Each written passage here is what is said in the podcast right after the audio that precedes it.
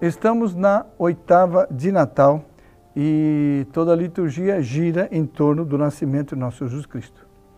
E o Evangelho narra o encontro da profetisa Ana com o menino Jesus que estava nos braços de Nossa Senhora. E diz assim: Havia também uma profetisa chamada Ana. Era de idade muito avançada.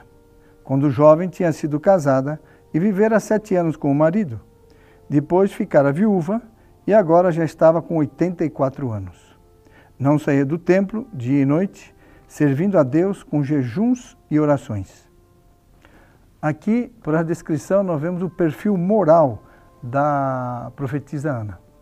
Ela, uma vez viúva, quando jovem, dedicou-se o resto de sua longa vida, 84 anos. Então dedicou-se toda a, o resto de sua vida para amar e servir a Deus no templo, ou seja, para praticar o oitavo, o primeiro mandamento.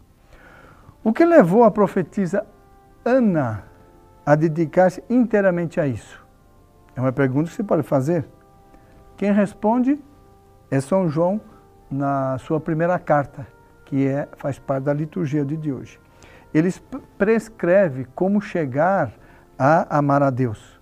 E foi o que praticou a profetisa. E diz assim: Não ameis o mundo, nem o que há no mundo. Se alguém ama o mundo, não está nele o amor do Pai. Porque tudo o que há no mundo, as paixões da natureza, a concupiscência dos olhos e a ostentação da riqueza, não vem do Pai, mas do mundo.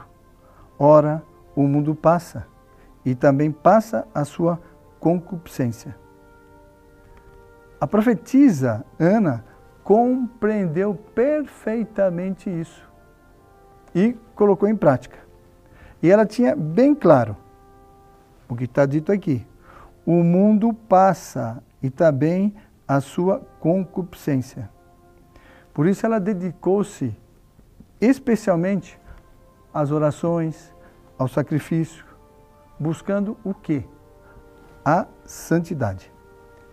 Belo exemplo para nós vivemos numa uma sociedade que quase só pensa nas máximas do mundo. Por isso estamos como estamos. Porque a grande maioria, para não dizer a totalidade, segue as máximas do mundo. Qual é a solução para todos nós? É seguir os passos da profetisa Ana. Simples. Viver no mundo sem ser do mundo. E ter presente, isso é muito importante, o dia inteiro, aqui no subconsciente. O mundo passa, como está dito por São João.